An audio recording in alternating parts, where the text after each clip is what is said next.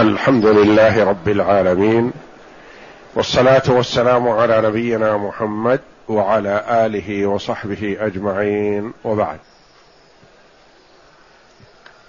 بسم الله الرحمن الرحيم. قال المؤلف رحمه الله تعالى فإن الفرقة الناجية أهل السنة والجماعة يؤمنون بذلك كما يؤمنون بما أخبر الله به في كتابه من غير تحريف ولا تعطيل ومن غير تكييف ولا تمثيل بل هم الوسط في فرق الأمة كما أن الأمة هي الوسط في الأمم. نعم بارك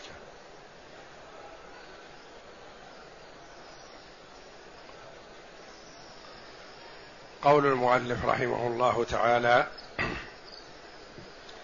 فإن الفرقة الناجية أهل السنة والجماعة يؤمنون بذلك يعني بالصفات الواردة في الأحاديث الصحيحة. كما يؤمنون بما أخبر الله به في كتابه يعني يؤمنون بما ورد في السنة كإيمانهم بما ورد في الآيات. أنهم لا يفرقون. بين الآيات والأحاديث الصحيحة فيما ورد فيهما من الأسماء والصفات للباري جل وعلا. فهم يؤمنون بما ورد في الأحاديث الصحيحة كما يؤمنون بما ورد في الآيات القرآنية. وتقدم أن عرفنا أن لنا نظران بالنسبة للأحاديث ونظر بالنسبة للآيات. أما النظر بالنسبة للآيات فمن حيث الدلالة يعني لازم أن تكون الآية دالة على الصفة المراد إثباتها. ليس كمثله شيء وهو السميع البصير فالآية دلت على إثبات السمع والبصر لله تبارك وتعالى. من حيث الدلالة. وأما النظر من في الأحاديث فمن جهتين. من جهة الدلالة كالآيات ومن جهة الصحة. بشرط أن يكون الحديث صحيحا يعتمد عليه. تلقاه أهل العلم بالقبول. ولا يؤخذ بكل حديث ورد لأن بعض الأحاديث فيها مطعن فلا يصح أن تثبت فيها صفات الباري جل وعلا.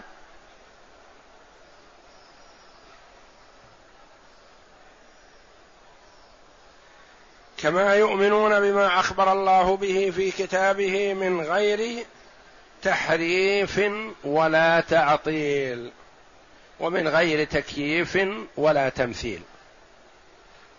أنا قلت في الدرس السابق إن هذه العبارة تتكرر في كثير من الكتب وفي كثير من المواضيع في إثبات صفات الباري جل وعلا فأنه ولذا ينبغي لنا أن نفهم معناها فهما حقيقيا من غير تحريف ولا تعطيل ولا تمثيل ومن غير تكييف ولا تمثيل.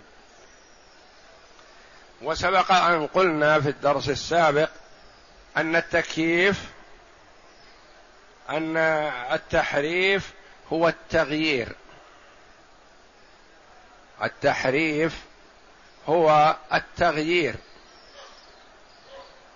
وهو إما لفظي وإما معنوي. فاللفظي مثل قول اليهود لما قال الله جل وعلا لهم قولوا حطة قالوا حبة حنطة. ومثل من يجهل القراءة الصحيحة فيغلط فيها. يغلط في القراءة يسمى تحريف. هذا تحريف لفظي. وأما التحريف المعنوي فهو صرف المعنى المراد صرف اللفظ عن المعنى المراد إلى معنى غيره.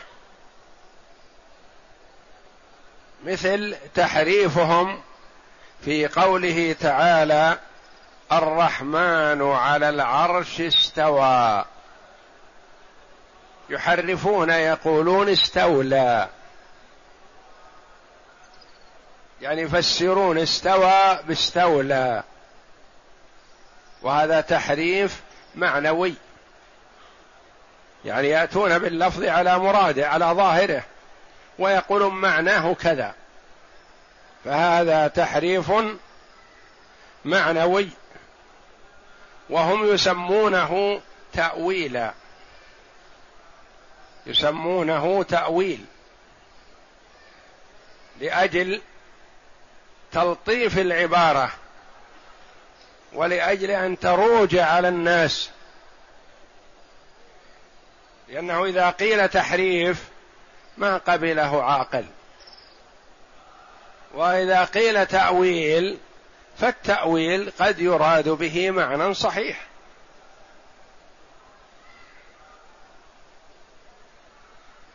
كما في قوله تعالى وما يعلم تأويله إلا الله والراسخون في العلم يقولون آمنا به كل من عند ربنا. يأتي التأويل بمعنى صحيح. أما بمعنى ما يؤول إليه اللفظ أو بمعنى التفسير كقول ابن جرير رحمه الله في تفسير الآيات في القرآن في كتابه كتاب التفسير القول في تأويل قوله تعالى. يعني تفسير.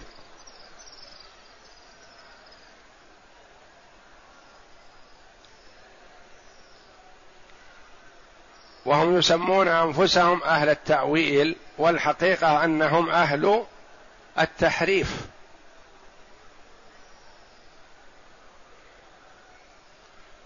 من غير تحريف ولا تعطيل. والتعطيل هو الإخلاء.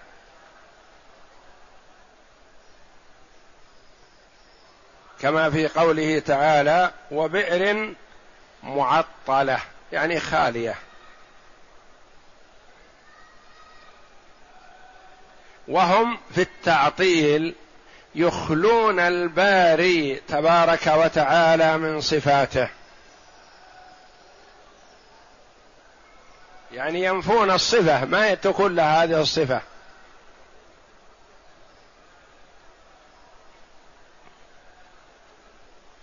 ما الفرق بين التحريف والتعطيل؟ تحريف وتعطيل. التحريف يكون في الدليل. والتعطيل يكون في المدلول. التحريف تحريف الآية. والتعطيل تعطيل الباري جل وعلا من صفته.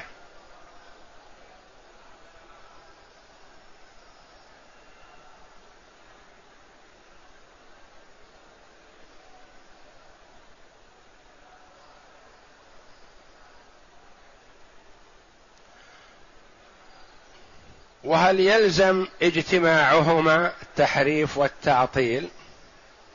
لا يلزم.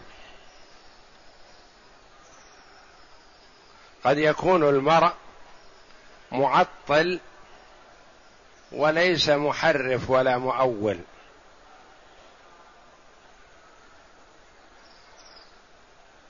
معطل يعني ينفي الصفة بالكلية ولا يحرف اللفظ.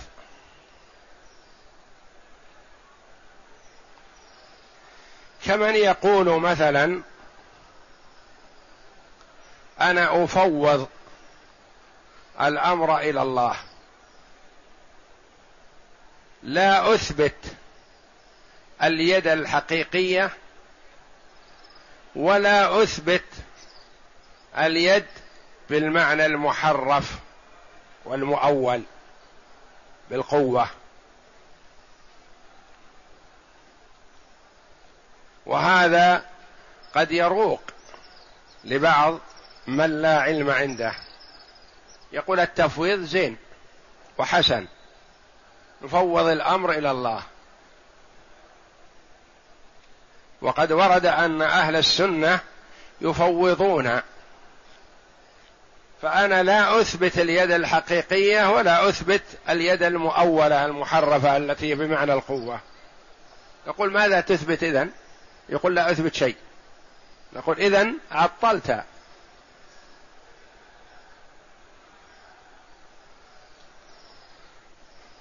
وقد ذكر شيخ الإسلام ابن تيمية رحمه الله أن هؤلاء المفوضة هؤلاء اردى أهل البدعة. وليس هذا التفويض الذي يرد عن أهل السنة. أهل السنة يثبتون ويفوضون الكيفية إلى الله. هذا صحيح. لكن الذي يفوض ولا يثبت هذا معطل. يقول لا أثبت اليد الحقيقية ولا أثبت اليد المؤولة أنا افوض الأمر. نقول اذا عطلت الباري جل وعلا من صفاته إذا لم تثبت اليد الحقيقية ولم تثبت الوجه ولم تثبت السمع ولم تثبت البصر عطلت.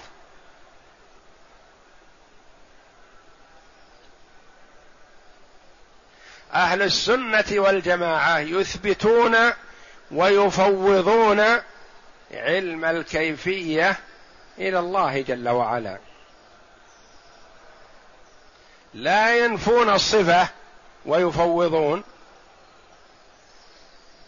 وإنما يثبتون الصفة ويفوضون في الكيفية.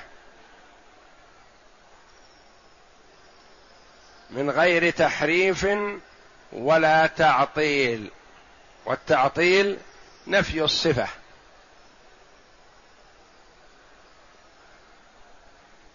والتحريف في الدليل والتعطيل في المدلول يعني في الله جل وعلا في إثبات الصفات. يعطلون الله تبارك وتعالى تعالى وتقدس من صفاته.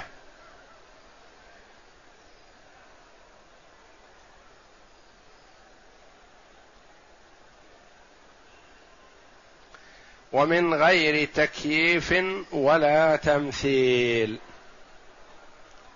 من غير تحريف ولا تعطيل هذه طرف. ومن غير تكييف ولا تمثيل. التكييف قلنا الإخبار عن الكيفية. قلنا مثل ما تقول جاء زيد ضاحكا. جاء زيد راكبا. جاء زيد باكيا.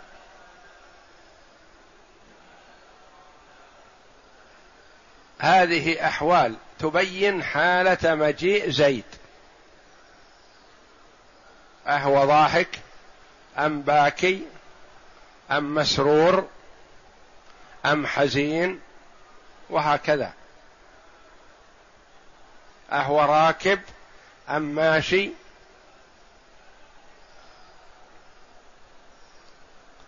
وكلمة التكييف أو نفي التكييف ما وردت في الكتاب العزيز ولا في السنة فيما نعلم. ولكن ورد ما يدل على نفيها وأنه لا يجوز للإنسان أن يقول بها بالكيفية. كقوله تعالى قل إنما حرم ربي الفواحش ما ظهر منها وما بطن والإثم والبغي بغير الحق وأن تشركوا بالله ما لم ينزل به سلطانا وأن تقولوا على الله ما لا تعلمون. وأن تقولوا على الله ما لا تعلمون. إذا قال المرء بالكيفية أثبت الكيف لله تبارك وتعالى فقد قال على الله بلا علم. وقال تعالى ولا تقف ما ليس لك به علم. إن السمع والبصر والفؤاد كل أولئك كان عنه مسؤولا. ولا تقف ما ليس لك به علم. لا تقل شيئا لا تعلمه. فمن قال بالكيفية فقد قال على الله بلا علم.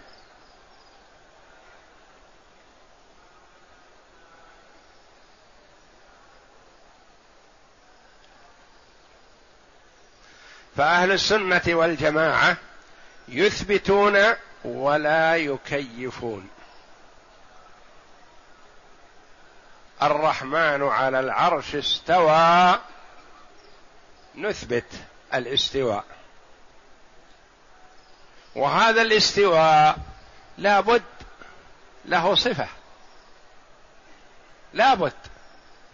لكن نعلمها لا.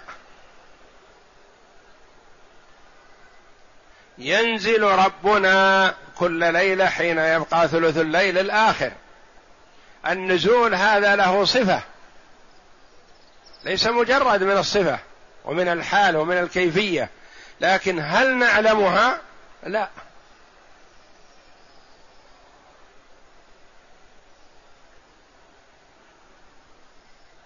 فالإثبات واجب والتكييف منفي. ما يجوز.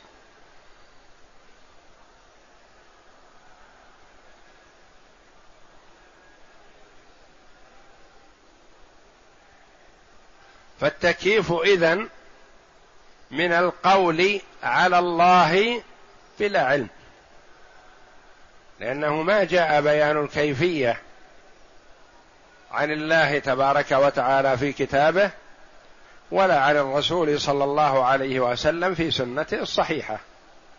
فمن قال بالكيفية فقد قال على الله بلا علم.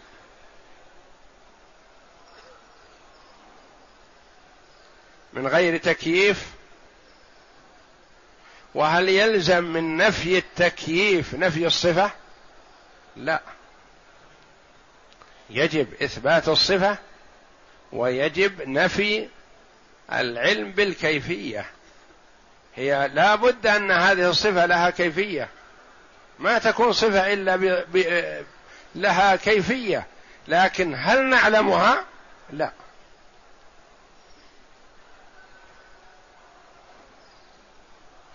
من غير تكييف ولا تمثيل. التمثيل يقال مثل كذا وكذا.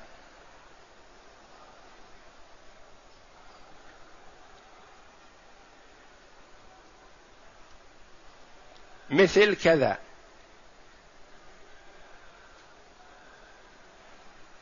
له سمع زيد. له سمع زيد. له سمع مثل سمع عمرو. كأن زيد مثلا عمرو معروف لدينا مثلا أن سمعه ثقيل. يسمع لكن سمع ثقيل. فنقول زيد ما تعرفه أنت الذي المخاطب نقول زيد سمعه مثل سمع عمرو. مثله. أن تعرف سمع عمرو أنه ثقيل زيد سمعه مثله. هذا التمثيل. تمثل مجهول بمعلوم.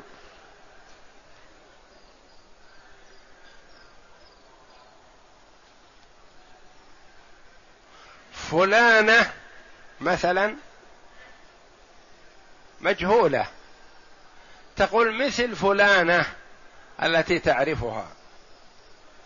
يسألك مثلا عن امرأة يريد خطبتها. فأنت وإياه تشتركان في معرفة امرأة. كلاكما يعرفها. فتقول فلانة مثل فلانة التي تعرفها. هذا مثل تمثيل. مثلتها. تقول مثلا عندي ثوب مثل ثوب عمرو. أنت رأيت ثوب عمرو وتعرفه. فتخبر صاحبك بأن عندك ثوب مثل ثوب عمرو في طوله وعرضه وشكله وخياطته إلى آخره. هذا التمثيل. فلا نمثل صفات ربنا جل وعلا بصفات خلقه. لا نقول كما يقول تقول الممثلة يقولون لله سمع كسمعي وله بصر كبصري تعالى الله. وله يد كيدي وله وجه كوجهي هذا التمثيل. وهذا الذي ينفيه أهل السنة والجماعة.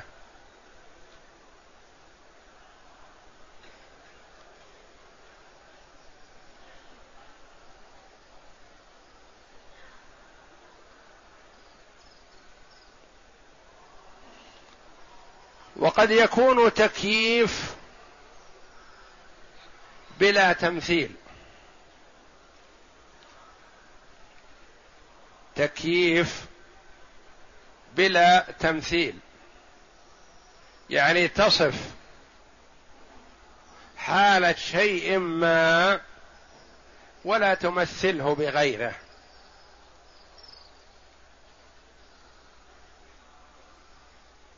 تقول مثلا عندي نظارة لونها كذا وحجمها كذا وشكلها كذا وتضبطها بالصفات. يقول هذا تكييف بينت كيفيتها وصفتها لكن ما مثلتها بشيء أدركه. ويكون تمثيل إذا قلت عندي نظارة مثل نظارة زيد. اللي أنت تعرفها نظارة زيد شكلها. هذا تمثيل. فقد تكيف الشيء بدون تمثيل.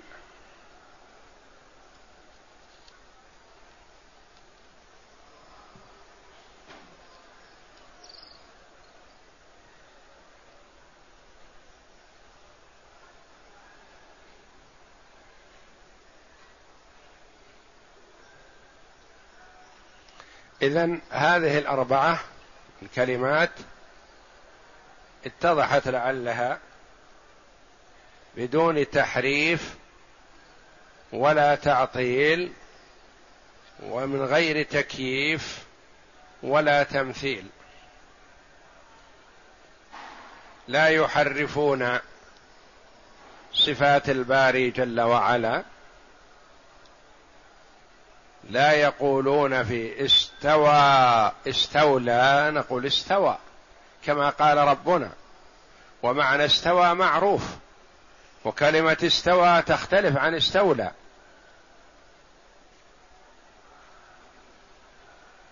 ولا يعطلون والتعطيل نفي الصفة. يقول لا أثبت اليد الحقيقية ولا أثبت التأويل التحريف. اليد بمعنى النعمة وفوض الأمر. نقول لا بد من الإثبات إذا لم تثبت فقد عطلت. يجب الإثبات ويمتنع التحريف والتكييف والتمثيل. فإن لم تثبت الصفة فقد عطلت. فأهل السنة والجماعة يجتنبون التحريف ويجتنبون التعطيل ويجتنبون التكييف ويجتنبون التمثيل في صفات ربنا تبارك وتعالى. لا يحرفون ولا يعطلون ولا يكيفون ولا يمثلون. بل يثبتون إثباتا يليق بجلال الله وعظمته. ولا يقحمون أنفسهم في البحث عن الكيفية لأن البحث في هذا بدعة. ولا يجوز لنا أن نسأل عن شيء ما سأل عنه الصحابة النبي صلى الله عليه وسلم. لو كان يليق السؤال لسأل الصحابة النبي صلى الله عليه وسلم عن ذلك.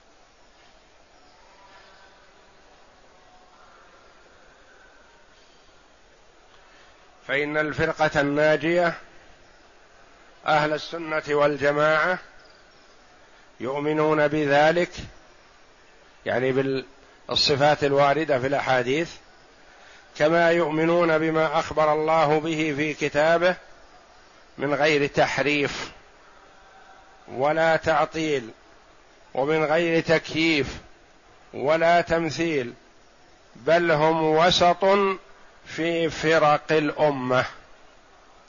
هم وسط كما سيأتينا تفصيل المؤلف شيخ الإسلام رحمه الله في ذلك. يعني بين الإفراط والتفريط. وسط في باب صفات الباري جل وعلا.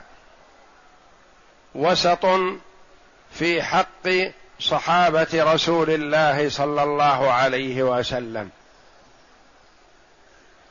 وسط في الأفعال والتعبد لله جل وعلا بين الخوارج والمعتزلة من جهة والمرجئة من جهة أخرى.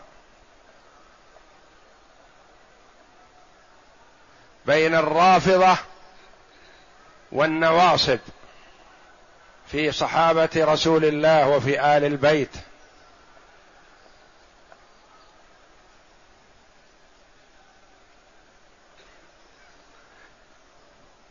بين المعطلة والممثلة في صفات الباري تبارك وتعالى. وكما تقدم أن الناس في صفات ربنا تبارك وتعالى ثلاث فرق. طرفان ووسط.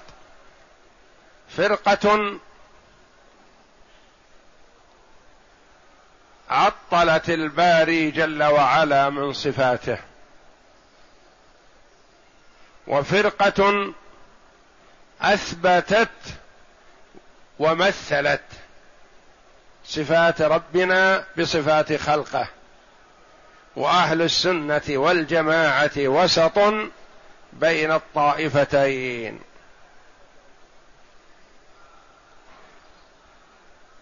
فتركوا ما أخذت به المعطلة فأثبتوا. وتركوا ما أخذت به المشبهة فنزهوا. إثبات بلا تشبيه وتنزيه بلا تعطيل. فالمعطلة تزعم أنها نزهت فترتب على تنزيهها هذا تعطيل.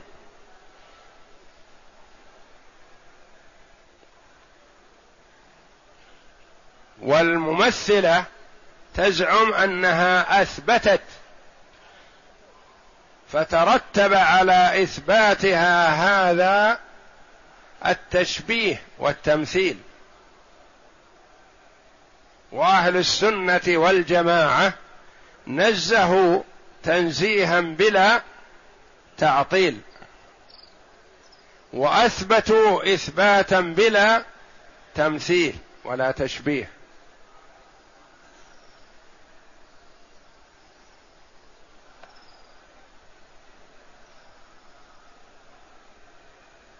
بل هم وسط في فرق الأمة لأن هذه الأمة كما أخبر نبيها صلى الله عليه وسلم وستفترق هذه الأمة على ثلاث وسبعين فرقة كلها في النار إلا واحدة.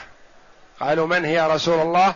قال من كان على مثل ما أنا عليه. وفرق هذه الأمة الفرق الكبار. التي لها مذاهب ولها أقوال ولها أخذ ورد. ثلاث وسبعون. وإلا فكل واحدة من الثلاث والسبعين غالبا تنقسم إلى أقسام عدة وكثيرة. كما أن الأمة هي الوسط بين الأمم. أمة الإسلام وسط بين الأمم السابقة. فاليهود جفوا في حق عيسى على نبينا وعليه أفضل الصلاة والسلام. فقالوا فيه ما لا يليق. قالوا هو ابن بغي تعالى الله. وعليه الصلاة والسلام عما يقول عنه اليهود. وغلا فيه النصارى فتجاوزوا الحد وقالوا هو الله أو هو ثالث ثلاثة أو هو ابن الله تعالى الله. وأهل السنة والجماعة قالوا هو عبد الله ورسوله وكلمته أهل الإسلام. قالوا هو عبد الله ورسوله وكلمته ألقاها إلى مريم وروح منه كما جاء في القرآن. فهو عبد لا يستحق أن يعبد وهو رسول ونزهه الله جل وعلا وبرأ أمه مما افترى عليها اليهود.